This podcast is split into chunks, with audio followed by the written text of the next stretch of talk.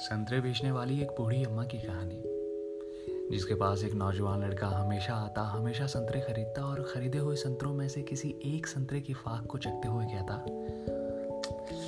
अम्मा, देखो ना, ये तो कम मीठा है। और अम्मा हमेशा दूसरी फाक को चखते हुए कहती, अरे नहीं बेटा, ये तो बराबर मीठा है।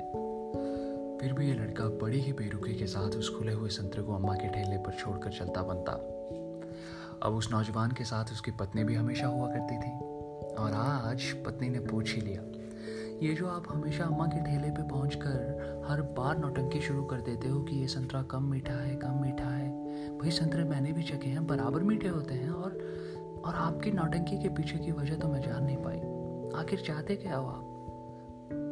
इस पर उस लड़के ने अपनी पत्नी को एक मीठी सी मुस्कान देते हुए कहा, मुझे भी पता है कि सारे के सारे संतरे मीठे होते हैं। लेकिन क्या तुमने कभी अम्मा को गौर से देखा है? अम्मा इतने गरीब हैं जो वो बेचते हैं, उन्होंने कभी चखा भी नहीं होगा। इसलिए तो एक खुला हुआ संतरा उनके ठेले पे छोड़ के आ जाता हूँ, मेरी तरफ़ से अम्मा के लिए। दोस्तों, कहते हैं ना कि छीन कर खाने वाले का कभी पेट नहीं भरता और बांट कर खाने वाला कभी भी भूखा नहीं मरता। आपको भी कभी कोई ऐसा दिखे तो उसकी मदद ज़रूर करें। क्योंकि परोपकार करना, दूसरों की सेवा करना और उसमें ज़रा सा भी अहंकार न रखना, यही सच्ची शिक्षा है। आज की कहानी आप सुन रहे थे अपने दोस्त आज बनी के साथ और बनी हमेशा आपसे कहता है कि चलो अब